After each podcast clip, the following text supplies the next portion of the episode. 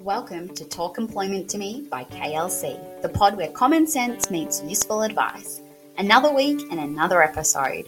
I'm your host, Stephanie Berry, together with Chris Sacco and Jared Sacco. Join us for new episodes every Friday at 3 pm. So sit back, listen, and let's get started. Welcome, everybody. Happy Friday, and welcome back to Talk Employment to Me by KLC. I did say last week that we would have a special guest joining us. I have got Jared here. He's not the special guest. Hi, Jared. Welcome back. Thanks for coming. I Hello, thought thanks. After last Great week, to be maybe back. You wouldn't show up this week, but you did. So good on you. Gold star. well, I'm, I'm contracted, so I don't. But really our very special guest is Steph Nomura, who to us is Steph N in the office because we have one, two, three steps, three steps the charm, I think, really. Steph, welcome to Talk Employment to Me. Thank you. I'm very excited. We're excited to have you here. Chris is sunning herself in Queensland this week, so we decided to bring in the big guns, and Steph got the call up. So we're very excited. No pressure, Steph. I'll do my best to fill in. I have all the confidence in the world. So this week, Steph, given that you out of the three of us here, you're probably most relevant to comment on the topic because you're on the tools. Jared and I don't spend as much time on the tools, talking to candidates, getting a feel of the market as we once did. But I thought it might be a little bit of fun to pick your brain. Steph has been with KLC for a couple of months now and is relatively new to the recruitment game. And so I thought it would be interesting to kind of get your overview and synopsis of you know what makes a good candidate what you've learned in the very in the journey so far mm-hmm. what's surprising you about people. But maybe before we do that steph give us a little bit of a, a wrap up or a wrap around of who you are and what you've been doing with yourself yeah, sure. So, yeah, I've been here for a couple of months now after a career change into recruitment, which is very exciting. Um, but I used to be a performer. So, I went to uni, studied performing arts, and then the day after I graduated from performing arts school, I got a role working in Japan for Disney. So I ended up staying there for almost 12 years working in Japan, which was really fun being a you know, princess. Disney princess. Um, you you guys can't see Steph because this is a podcast, but she is literally the epitome of a Disney princess. Some days I think there might be little birds that will just follow her into the office, chirping around her head. it's a really weird thing to say. Like now coming back, it's yeah. Um, I think it's yeah, cool. I think it's cool. I think it's one of those things you could throw out at a dinner party, or what is it? Three, two truths and a lie, whatever that game is. And if you put Disney Princess on there, people are going to be like, no way. yeah, I mean, like it, it was fun. I loved it, absolutely loved it. But now that I'm back in Australia, I was ready for a career change. And I, I mean, I think the joke is that everyone just falls into recruitment, mm-hmm. is what I've heard. And um, that's essentially what happened. I got, I mean, I know my brother in law is in recruitment and he loves it, spoke really highly of it. And um, I got interested in it that way.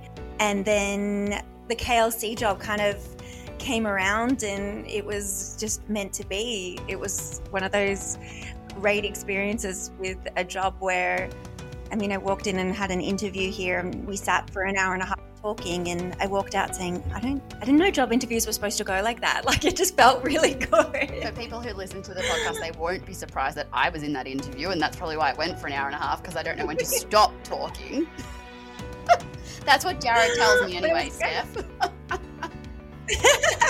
no, but it was great. It felt meant to be, and it, it, it felt like a you know, as somebody who's now working in recruitment and and and running those interviews, to know what a good interview feels really feels like and what it feels like to feel um, you know supported and welcomed in your interview which is hopefully what as recruiters you're going to make all your candidates feel. It was kind of a, a, perfect introduction for me. So yeah and now i'm here. We paid steph a lot to say that in the pod today. Thanks steph. So I suppose, given the fact that you are new to KLC, relatively new to the industry, what have you, because you are talking to and dealing with high volumes of people with candidates every day. So you're getting to see the good, the bad, the weird, the wacky, the often interesting. and that I think is Mhm. part of what we love about our job because we get to deal with people and people are the X factor. But what in your time so far have you come across that you would say to people, here are some tips of what not to do in terms of how to represent yourself as a candidate?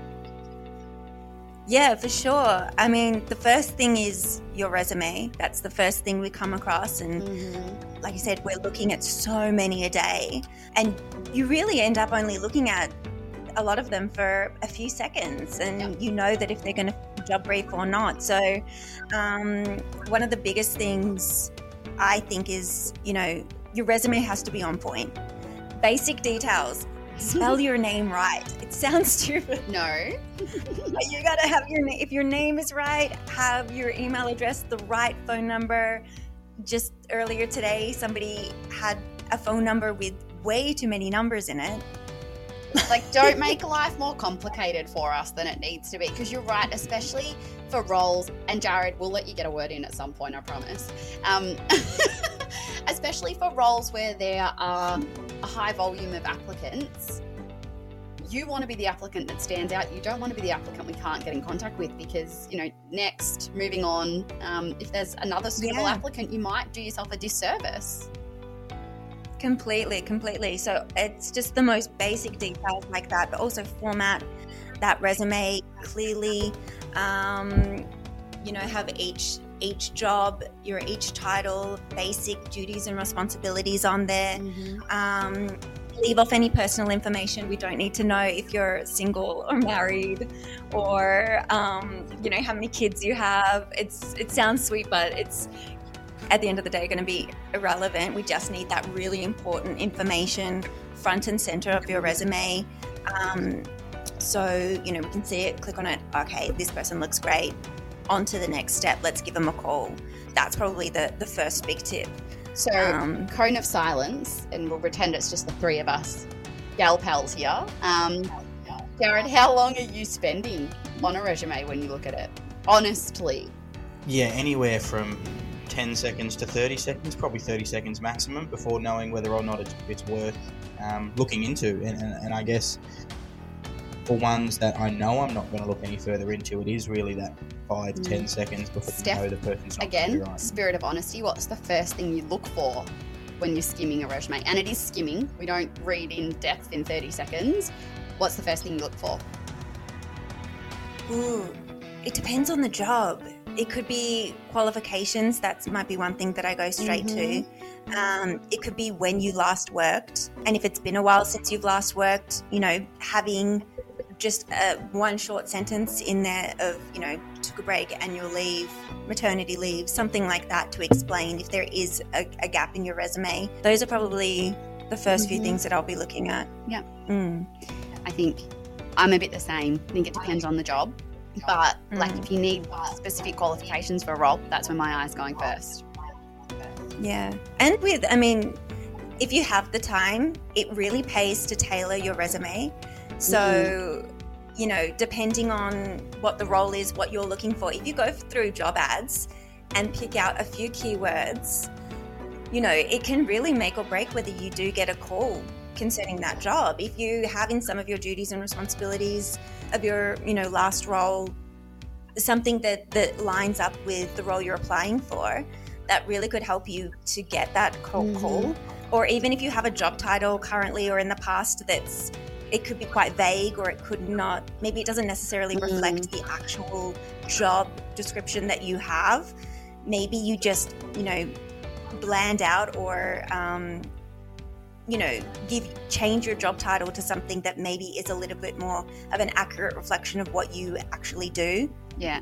Didn't you, uh, and this is a very specific example, but Steph, didn't you have someone that worked for a specific uh, f- fast food company Yeah. and they called their staff a certain name? So I think it was it was it Nando's? is Nando's. And what did And I've seen another one. I saw another one the other day. They call them, I think they're called Nandocas. Nandocas, which is I think it's super cute. Nandocas. Super cute. Culturally, internally, I think that's great. But here's a tip: in the real world, that means diddly squat. So if you are No. a, if you're a cook for Nando's, if you are front of house, if you are both, Yeah. maybe use that Customer title. service. Customer service. Yeah. But, but popping Nandoca Subway sandwich artist is the same. Yeah. Like a sandwich artist is again, great buzzwords. Subway have made a killing out of all of that. But when you are looking for a like for like job, you're going to struggle because the Mhm. title of your role is not reflective of what you've actually done. So I think that's a great, that's a great tip, Steph. That's why you're here. Just share the, the nuggets of wisdom like that. Jared, on the Cool. flip side, yeah, go Steph. Jared, on the flip side, in your experience, what's been one of the best things, most memorable things a candidate's done that has made them stand out for the right reasons? At the moment, a lot of stuff that stands out is simple stuff. To be very honest with you, we're doing lots of interviews now, as I know lots of people are over over Zoom, um, and I feel like the human impact of what we're doing, or the human interaction of what we're doing in recruitment at the moment, is probably less than it was, and it, it's definitely less than it was before um, COVID started. So, simple things like submitting an application and potentially calling for more information so that a recruiter knows who you are, or actually sitting in an office or dressing appropriately for an interview. Steph and Steph Steph, squared. it's two Stephs, Steph, both of you. I don't, yeah, I don't know if you've come across this, but a lot of the time now I'm getting people with interviews with Yeah. pets on their lap, or they're sitting in their Mm. car, or like for me, something as simple as preparing for an interview, dressing really well, being in an environment where you can't be distracted is actually standing out at the moment. Um, so I just think it's really Mm. important to do the simple stuff well. You don't need to reinvent the wheel. You don't need to be so out of the box. As Steph said, resumes that stand out, especially for me, are clear and concise. Not with heaps of colours and photos and uh, all these different animations. Clear, concise, have on there what I need them to see, what I need to see, and they're And the ones that stand out to me. promise my final question, but and it's a rant of one, but that's how my brain is today, so we're going with it. and we've had conversations in the office about them, and Jared, you might have been on leave when we were having these conversations, but what do you guys think? I- I think AI is kind of all everyone's talking about at the moment, um, and from a recruitment perspective, I think that there's going to be a lot of benefits um, in utilizing AI technology as it as it further develops. But I know Steph thinks she came across her first AI written bio resume kind of blog, bl- not blog, blurb the other day, which was, to be fair, consistent across the person's resume and across the person's LinkedIn. But we were kind of talking about how we felt about that because it didn't sound like it was written by the person. Um, so, what do you think? How do you think? And this could probably be a whole podcast topic on its own. So, I'm just going to go for snapshots. But what do you guys think in terms of people, candidates using AI to help them with their resume? What are some of the things that you've seen that you think, oh, it's great, but make sure that you don't fall into trap XYZ? Well, I haven't seen one, so Steph, you're lucky. But um, I think it's a bit of a cheat code, to be honest. I, I think if I was to see that and, and it was someone had done that on their resume, You, sorry, Personally, you would I- or you wouldn't like it? I, th- I think that um, your resume, I, I wouldn't like it. I, I would think that it was potentially, and maybe this is me being a square and not knowing enough about AI, potentially a little bit lazy for someone who's looking for a job. Pending what that job is, I think doing a resume is something that you can use. However, that's me being um, probably rude because I know recruitment Yeah. agencies will start using it to sort through candidates that come through as well. Um, so I probably can't have the best of both worlds, but um, look, if it's done well and it's up to a good standard and you're allowing it to be a true representation of yourself, then potentially I'd have no issue with it. I don't it know might about take you, you some Steph. I kind of feel like I'm in the boat of, and it probably goes back to something you said before, where you, if you have the opportunity to to tailor your resume or your cover letter for the job that you're applying for, I think you certainly can use AI to your advantage if you're struggling to even get the words on the page. But I think you need to use that as a guide or as a starting point, and then, you know, chop and change it and put some of your own personal flair on it. What are your thoughts? For sure. I think it's a I think it could be a really smart tool for the person who knows how to use it in the right way. Mm. I mean, at the end of the day, recruiters, you're you want to get to know the person that you're talking to, that you're interviewing. You Mm. want to walk away have a really good sense of who they are. Um, and you're obviously not going to get that from AI. You're not going to get that from ChatGPT. You're not going to, you know. So, Mm. um, if you if you're looking for the right words to use, I mean, like I'm so guilty of using thesaurus on Word one too many times to bolster up the words that I'm using for sure. Um, you know, if you Just if you're, yeah, what if is you're searching for synonyming, the right synonyming everything. yeah, yeah, yeah. I do. Uh, so if you're looking for the right word, the right phrase, um, if you're looking for industry specific lingo, maybe it could be really helpful in those aspects. Um, or just to sound a little bit more professional, but Mm. not at the expense of you sounding like yourself. Yeah. Um, I think it's because at the end of the day, they're gonna call you anyway, and you're if you do are lucky enough to get that interview, they want what they see on the paper Mm. to match person that they're talking to. Otherwise, the recruiter's going to walk away with more questions, probably about well, who actually is this person? Yeah. Um, and they're probably going to be, if they're having those questions, not inclined to put you forward to the client if they're unsure of who, of who you are. It's kind of the old, and this is rude, but I think this is very true. When you're going for your first job, and did mum or dad or your older siblings help you write your resume and maybe help you with a school project, and you did really well and you got the job or you got an A on the project, but the teacher's thinking, hmm, did you actually do this yourself? I think the whole AI, I think that it's the same. Same thing goes. You need to put your personal, your own personal spin on it. Otherwise, as you as you say, Steph, they're not getting the same version of you in person that they got on the paper.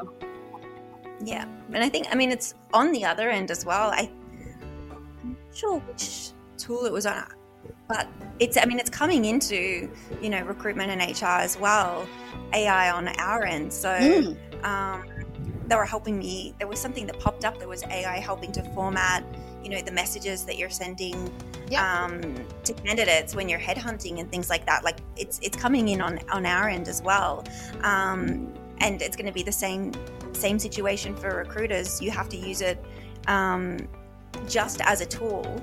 You've you've got to still make a um, an ad or a message that's going to speak to potential candidates and that's going to draw them in. So it has to be humanistic. You have to want to, you know, it has to be engaging and that's going to come from from the person more than probably AI.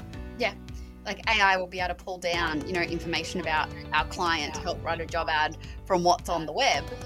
But Mhm. AI is not privy to the conversations we get to have with our clients, which are the things that we are able to share that clients kind of give us the benefit of being able to have the conversation of, you know, this is what you will get as a benefit if you work for this client. So I agree with you, Steph. I think, again, we're going to have to get used to using it. But like everything, it still doesn't replace fully the human nature of what we do. And I think, as I think I've said in this podcast before, we work in HR and recruitment, we work in human resources, we work with people, we work with humans. So there's always mm-hmm. going to be an element of having to have that connectivity with other people to truly understand their motivations, whether that be clients or, or candidates. I told Yeah, you it was an off-topic question, so thank you for letting me indulge. But I know it's something that we've come up come up against recently in the office, so it was worth It is exciting though. Absolutely. I think I think if you are scared of technology and you don't embrace it, that's when you're you're putting yourself behind the eight ball. So I think you need to need to embrace it. Otherwise, yeah, you'll be left behind. For sure. I wonder why you waited till the podcast Chris wasn't on to bring up technology. No stuff. comment. I like my job. I would like to keep it. No comment. In saying that, though, Stefan, well done. Chris is, should you know watch her back. You've done a fantastic job. Jared, you were okay, like normal. I know. No, Steph Well, might I'm be not coming here from my next spot. week, so now I'm scared. We just replace one Steph with another. Guys, it's been a lot of fun. Thank you so much for jumping on. For those of you listening, we appreciate it, and we will see you next Friday at 3 p.m. on Talk Employment to Me by KLC. Thanks, guys. Thank you. Thanks. Thanks for listening to Talk Employment to Me by KLC. Remember, the advice shared on the Talk Employment to Me podcast is general advice only. For specific advice, reach out to Stephanie, Chris, and Jared, or the whole KLC team. That's all for this episode. See you next Friday.